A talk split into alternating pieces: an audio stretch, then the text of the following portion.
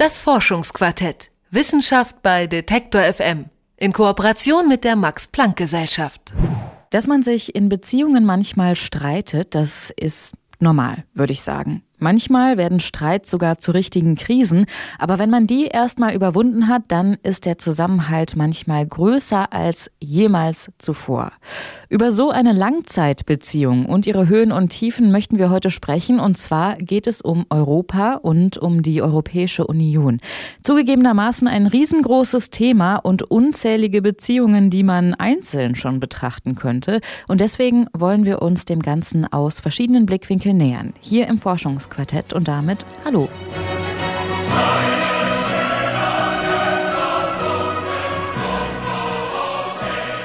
Meine Kollegin Lara-Lena Gödde, die ist hier bei uns verantwortlich für die Redaktion dieses Podcasts. Und äh, wir haben hier gerade die Europahymne gehört, Lara-Lena, oder an die Freude. Wie ist es bei dir? Ist jetzt schon so ein bisschen europäische Stimmung da? Ja, geht so irgendwie. Also ich finde, für meinen Geschmack steckt da irgendwie doch ein bisschen zu viel Pathos drin. Wobei es ja wahrscheinlich gerade das ist, was die Europäische Union auch irgendwie vielleicht so ein bisschen braucht. Die meisten Menschen identifizieren sich ja nicht unbedingt als Europäerin oder als Europäer, sondern vielleicht zuerst so als Deutsche oder als Italienerin oder als Französin. Ja. Wie ist das bei dir? Bist du Deutsche oder bist du Europäerin? Ich würde mich, glaube ich, auch, also wenn ich mich überhaupt mit sowas identifizieren würde, dann wahrscheinlich doch eher als Deutsche. Mhm.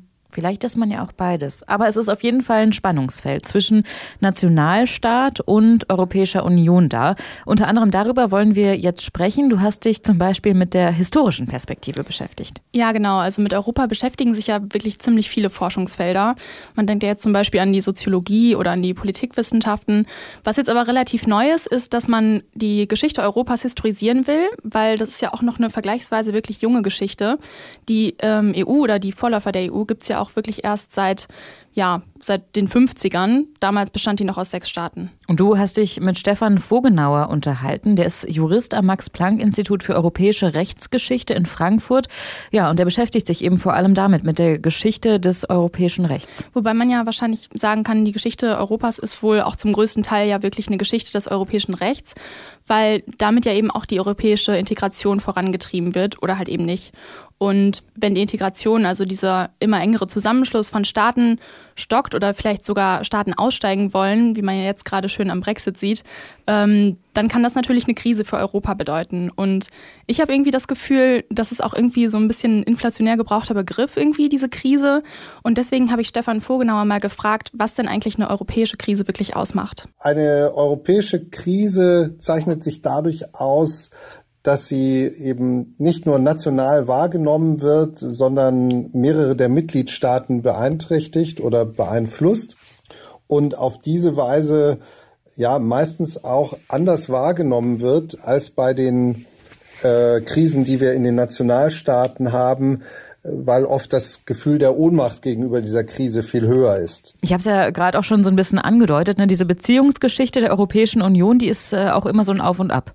Ja, man kann sich die Geschichte der Europäischen Union quasi wirklich als eine Aneinanderreihung von Krisen und Integrationsschüben vorstellen, wirklich. Äh, vielversprechend auf jeden Fall für eine Beziehung, aber gut, äh, es sind vielleicht verschiedene Konfliktherde, das würde man jetzt in einem Mediationsworkshop irgendwie so sagen, aber kann man da vielleicht auch einen konkreten Punkt ausmachen, in dem eben das meiste Konfliktpotenzial steckt bei der Europäischen Union? Ganz allgemein geht es ja darum, wie viel Souveränität zugunsten des großen Ganzen oder des größeren Zusammenhalts aufgegeben werden kann. Und da haben jetzt verschiedene Staaten viele verschiedene rote Linien. Um jetzt mal ein Beispiel zu nennen, in Deutschland war diese rote Linie dann beim Bier. Und zwar wurde 1987 vom Europäischen Gerichtshof das deutsche Reinheitsgebot für unzulässig erklärt. Und danach konnten also auch Länder ihr Bier nach Deutschland einführen, was jetzt vielleicht nicht dem deutschen Reinheitsgebot, nach dem deutschen Reinheitsgebot gebraut wurde. Und da sind die Emotionen dann doch schon ziemlich hochgekocht. Ja, beim Bier hört es auf in Deutschland. Auf jeden Fall. Hier hat also das Urteil äh, zum Reinheitsgebot eine Art Krise ausgelöst. Ist das denn so, dass vielleicht Historiker und Historikerinnen anhand von Urteilen des EuGH zum Beispiel eben ganz gut diese Krisen und vielleicht auch die Integrationsphasen verfolgen können? Erstmal das, also das wäre dann diese archivalische Forschung. Also man geht in ein Archiv und schaut sich die Materialien zu bestimmten Urteilen an, beispielsweise. Oder man geht jetzt weg von dem Papierkram, sage ich jetzt mal, und schaut sich quasi die Menschen dahinter an. Man kann fast sagen, dass die, äh, dass das Recht der Hauptintegrationsfaktor ist. Ähm, natürlich äh, entwickelt sich das Recht nicht in Isolation. Es wird immer von Menschen gemacht und diese Menschen folgen eben bestimmten Motiven, Neigungen, Präferenzen. Aber ähm, Rechtsmaßnahmen, Rechtsinstrumente äh, sind das, was letztlich politische Vorgaben, politische Motive in, in handhabbare und durchsetzbare Regeln umwandeln. Was Stefan Vogenauer da genau anspricht, ist zusammengefasst eigentlich, Menschen haben auch noch viel subtilere Motivationen, die untergehen, wenn man nur Urteile analysiert. Und deswegen haben Stefan Vogenauer und sein Team auch noch einen anderen Ansatz, wenn sie das europäische Recht erforschen. Und wir versuchen das so etwas zu rekonstruieren, indem wir uns äh, mit archivalischen Materialien beschäftigen, den Nachlässen von Richtern, Korrespondenzen, ähm, Memos, allen möglichen ähm, Dokumenten und äh, wir haben jetzt auch ein Pilotprojekt gestartet, wo wir eine Oral History des Europäischen Gerichtshofs machen, in der wir ehemalige Richter, ehemalige Generalanwälte zu ihrer Zeit am Gerichtshof befragen. Dabei ist jetzt diese Oral History, also die Befragung von Zeitzeugen, ja auch umstritten oder zumindest nicht ganz unumstritten, ne? weil natürlich jeder Zeitzeuge oder eben jede Zeitzeugin sich selbst auch möglichst gut darstellen möchte. Ja, und deswegen ist es wichtig, die Interviews oder die schriftlichen Nachlässe untereinander auch zu vergleichen. Und idealerweise bestätigt sich dann gegen, bestätigen die sich dann gegenseitig oder man muss nochmal andere Quellen zu Rate ziehen, um halt zu gucken, inwieweit da vielleicht jemand irgendwelche Tatsachen verdreht hat. Welche Institutionen in der EU schaut man sich dann zum Beispiel an? Den Europäischen Gerichtshof zum Beispiel, der ist ja eigentlich schon relativ gut erforscht, da er ja auch durch seine Urteile spricht. Aber jetzt kann man zum Beispiel auch auf weltanschauliche oder politische Motivationen hinter der Rechtsprechung schauen. Und damit kann man dann eben auch Trends in der Rechtsprechung entdecken. Du hast es ja gerade schon gesagt, Brexit und auch die Euro-Krise, die sogenannte Flüchtlingskrise, das sind ja alles auch oder vor allem europäische Krisen. Geht's ähm, jetzt bald auch wieder bergauf oder äh, blickt man pessimistisch in die Zukunft? Ja, also wenn es nach der Logik geht, nach der Krise kommt die Versöhnung, äh, müsste das ja jetzt eigentlich stimmen. Und äh, auch Stefan Vogenauer meint, dass zum Beispiel der Brexit auch wirklich eine Chance sein kann. Das ist eine Art äh, Warn- und Weckruf äh, gewesen, der wirklich noch einmal allen vor Augen geführt hat, dass man natürlich aus guten Gründen die EU verlassen kann, dass man dafür aber einen sehr hohen wirtschaftlichen Preis zahlen muss. Jede Krise ist ja auch ein Neuempfang oder, äh, wie man schön sagt, die Krise als Chance. Die Krise zwingt natürlich dazu, sich nochmal grundsätzliche Gedanken ähm, darüber zu machen, ob man so etwas wie die Europäische Union überhaupt will und braucht und wozu man es will und braucht. Und das führt dann meistens dazu, dass wenn der Anlass der Krise, der aktuelle Anlass der Krise weggefallen ist, dann ähm, hat man sich meistens etwas grundsätzlichere Gedanken darüber gemacht, wie es weitergehen äh, soll. Und dann gibt es oft sogar so eine Art äh, Integrationsschub, äh, wie wir ihn vielleicht in den 80er Jahren beobachten konnten. Europe is lost, America lost, London lost. Still we are clamoring victory. Wir halten also fest, Europe ist vielleicht noch nicht ganz verloren oder ganz lost, wie Kate Tempest hier gerade gesungen hat. Denn eine Krise kann auch immer den Zusammenhalt stärken und Spannungen gibt es vor allem, wenn Staaten sich in ihrer eigenen Souveränität bedroht fühlen. Europa zu sein bedeutet deswegen vor allem Kompromisse eingehen, wie in jeder Beziehung, indem man sich zum Beispiel auf bestimmte demokratische Prinzipien einigt. Dieses Einigen auf gemeinsame Regeln, die dann im Zweifelsfall von nationalen Gerichten und dem Europäischen Gerichtshof eben auch überprüft werden, das nennt man Rechtsgemeinschaft. Und die gibt es in der EU. Sie wird aber immer wieder auf die Probe gestellt, wenn Mitgliedländer nach ihren eigenen Regeln spielen wollen zum Beispiel. Ein aktuelles Beispiel dafür ist die Justizreform in Polen und was solche Alleingänge für den europäischen Zusammenhalt bedeuten und wie die EU gegensteuern kann, das bespreche ich mit Armin von Bogdandi. Er ist Direktor am Max-Planck-Institut Institut für ausländisches öffentliches Recht und Völkerrecht in Heidelberg. Guten Tag, Herr von Bogdandi. Schönen guten Tag. Was kann denn die EU konkret tun, wenn sich jetzt einzelne Mitgliedländer wie eben Polen, habe ich schon genannt, nicht an äh, die gemeinsamen Regeln halten?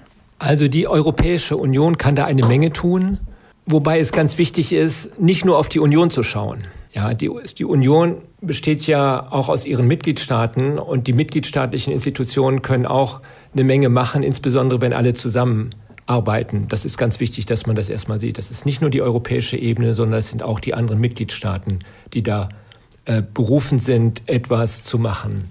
Das ist der erste Punkt. Also dann konkret, was kann die äh, Äh, was kann die Europäische Union machen? Man schaut äh, jetzt ganz häufig auf die Sanktionen nach dem berühmten Artikel 7 des EU-Vertrages. Danach können äh, Europäischer Rat und Rat mit einer super großen Mehrheit Rechte äh, aussetzen. Das ist eine erste Möglichkeit. Das ist bislang nicht genutzt worden. Es gibt aber auch noch eine Menge weiterer äh, Instrumente, insbesondere Urteile des EuGH. Also wenn der EuGH entweder durch die Vorlage eines nationalen Gerichtes tätig wird, das ist zum Beispiel der Fall jetzt bei Polen, polnische Gerichte haben vorgelegt, oder aber wenn der Europäische Gerichtshof tätig wird, weil etwa die Kommission eine Klage erhoben hat, das ist auch im Moment der Fall bei Polen.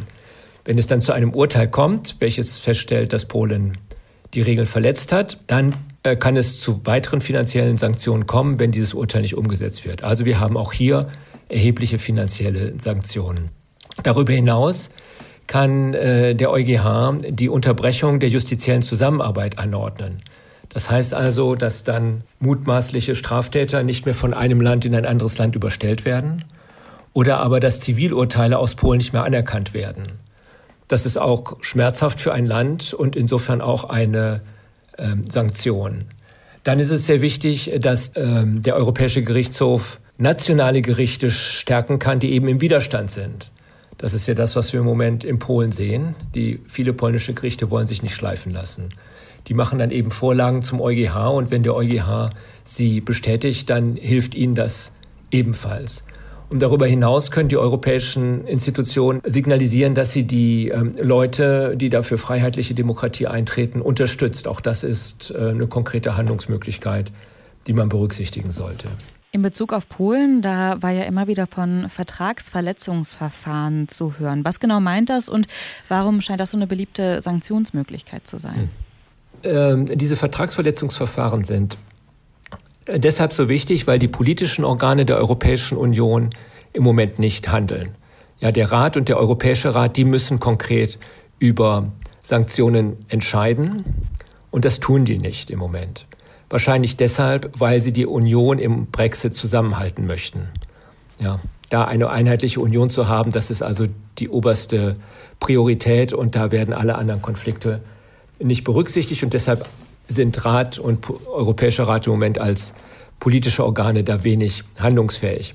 Insofern schaut man dann, was können die Gerichte machen, insbesondere der EuGH. Und da ist der wichtigste Weg eben dieses Vertragsverletzungsverfahren. Dieses Vertragsverletzungsverfahren ist deshalb so wichtig, weil in einem zweiten Schritt, wenn Polen ein Urteil in einem Vertragsverletzungsverfahren nicht umsetzt, dann der EuGH eben sehr empfindliche finanzielle Sanktionen verhängen kann. Deshalb schaut man jetzt im Moment so sehr auf dieses Verfahren. In Polen, Ungarn, aber auch in anderen europäischen Ländern sind aber nun mal EU-skeptische Regierungen an der Macht. Wird das Misstrauen in die EU nicht gestärkt, wenn die sich in die nationale Gesetzgebung einmischt? Dazu ist zunächst mal festzustellen, dass wir hier keine Einmischung haben. Einmischung ist ja etwas, wenn man sich in Dinge, mit Dingen beschäftigt, die einen eigentlich nichts angehen. Hier die Situation in Polen und Ungarn, aber auch in anderen Ländern, das geht uns aber was an. Wir schauen in Heidelberg ja auch nicht weg, wenn in, Chemnitz irgendwie Bürgerrechte verletzt werden. Und das ist jetzt also zwischen äh, Heidelberg und Krakau äh, nicht wirklich anders. Also wir sind alle Unionsbürger und wir haben alle ein Interesse daran, dass die Rechte der Unionsbürger überall zur Geltung kommen. Und wir alle wissen, dass eine Europäische Union nicht funktionieren kann, wenn äh, an einer Stelle jetzt hier die Rechtsstaatlichkeit so abgebaut wird. Das Zweite ist, dass die Opposition selber danach ruft. Wenn man also mit äh, Leuten in Polen und Ungarn spricht, und ich tue das relativ häufig, dann sagen die, alle, die ich gefragt habe, also ich habe nicht mit allen gesprochen, aber ich kann Ihnen sagen, dass alle, mit denen ich gesprochen habe, sagen, dass das für sie ganz wichtig ist. Was die Folgen sein werden, das wird man, ähm, äh, das wird man sehen. Aber die, äh, dazu kann, kann man heute nicht sagen, wie das dann genutzt wird. Aber nochmal, nichts tun ist hier keine Option. So wie ich das verstehe, ist also die Rechtsgemeinschaft innerhalb der EU eigentlich die Grundlage, damit die Europäische Union überhaupt so funktionieren kann. Es ist also keine Europäische Union mit unterschiedlichen rechtsstaatlichen Standards denkbar, Ihrer Meinung nach? Wir sind eine vielfältige Union.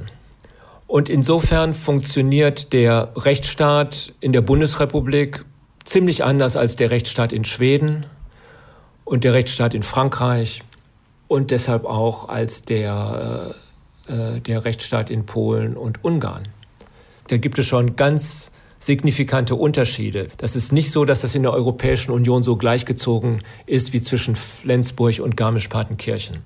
Aber es gibt eine gemeinsame Basis. Und diese gemeinsame Basis lautet dann, dass wenn etwas als Recht vereinbart wurde, dieses Recht auch gilt und dass man darauf bauen kann, dass es gilt. Das ist ein ähm, sehr wichtiger Punkt, denn in der Europäischen Union werden sehr komplizierte Kompromisse ausgehandelt, weil wir eben sehr unterschiedlich sind, unterschiedliche Interessen haben, unterschiedliche Wertvorstellungen in vielen Dingen auch haben. Das ist also die Europäische Union ist eine große Kompromissmaschine. Da kommen sehr komplizierte Kompromisse raus. Diese Kompromisse sind aber in Recht gegossen. Wenn nun dieses Recht äh, nur auf dem Papier steht, dann kann man sich den ganzen Recht schenken. Und deshalb ist das äh, für die Europäische Union so wichtig, dass diese Kompromisse, wenn die einmal gefunden wurden, dass die auch wirklich durchgesetzt werden. Das ist der erste Punkt. Der zweite Punkt ist, dass sich die Europäische Union eben als eine Wertegemeinschaft versteht. Und diese äh, Wertegemeinschaft bedeutet in erster Linie dann, dass man eben eine Rechtsgemeinschaft ist, in der diese zentralen Grundrechte eine ganz besondere Bedeutung haben. Wie kann es uns denn dann langfristig gelingen, diese EU-Rechtsgemeinschaft zu stärken? Indem wir einem möglichst großen Teil der Bevölkerung zeigen, dass diese Europäische Union in ihrem ureigensten Interesse ist. Und wie machen wir das konkret? Also gibt es da schon konkrete Ansätze oder ist das einfach das, das große Ziel, sage ich jetzt mal? Was man konkret, ähm, was man konkret machen kann, ist, dass die Dimension der Europäischen Union in den öffentlichen Diskursen besser dargestellt werden, inwiefern das im Interesse der, Be der große Teil der Bevölkerung ist. Und das ist aber bei vielen schon angekommen. Also vielen Leuten ist klar, dass man etwa mit der Klimaerwärmung oder mit der Migrationsfrage oder auch mit den geopolitischen Herausforderungen eines anderen Amerikas und eines anderen Russlands und eines anderen Chinas, dass man nur gemeinsam äh, vorgehen kann. Also das ist jetzt nichts, was auf der grünen Wiese ist, sondern das ist konkrete politische Arbeit, die geleistet werden muss, aber zu einem Gutteil auch schon geleistet wird.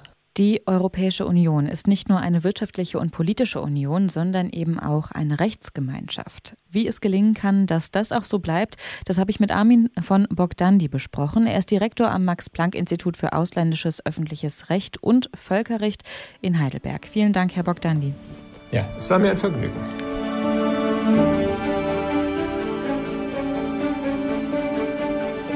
Ich fasse also nochmal zusammen. Die EU-Rechtsgemeinschaft, die wird immer wieder in Frage gestellt. Und wenn man Armin von Bogdandi glaubt, dann ist es für das Überleben der EU extrem wichtig, darauf Antworten zu finden. Mit meiner Kollegin Laralina Gödde habe ich am Anfang dieses Podcasts außerdem darüber gesprochen, wie eigentlich europäische Krisen entstehen und was für Chancen diese Krisen eben auch bedeuten können. Es gibt aber auch noch ein ganz anderes Problem für den Zusammenhalt in der EU. Und zwar, dass es eben nicht allen Mitgliedsländern gleich gut oder schlecht geht. Es gibt ein wirtschaftliches Ungleichgewicht und was das für Auswirkungen hat, das bespreche ich mit meinem Kollegen Lukas Gilbert. Moin, Lukas. Hallo Easy. Ja, die einzelnen EU-Länder, ich habe es gerade schon gesagt, die sind wirtschaftlich äh, ziemlich unterschiedlich, stark oder schwach.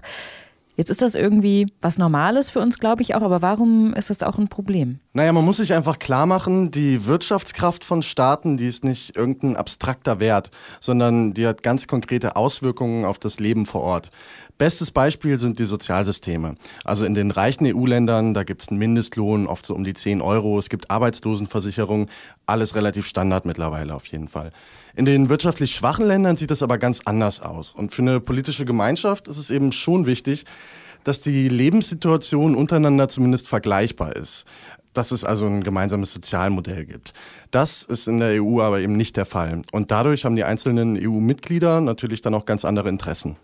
Und um deshalb herauszufinden, wie man jetzt die Wirtschaft in der EU besser angleichen kann in den verschiedenen Ländern, hast du dich mit jemandem getroffen, und zwar mit Martin Höppner vom Max-Planck-Institut für Gesellschaftsforschung.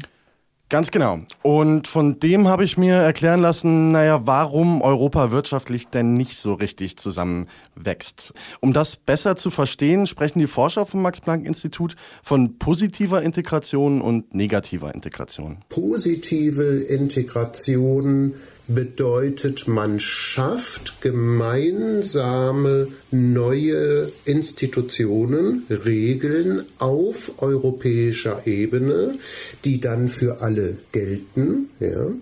Und negative Integration bedeutet, man beseitigt tatsächliche oder vermeintliche marktbeschränkende Regeln auf nationaler Ebene.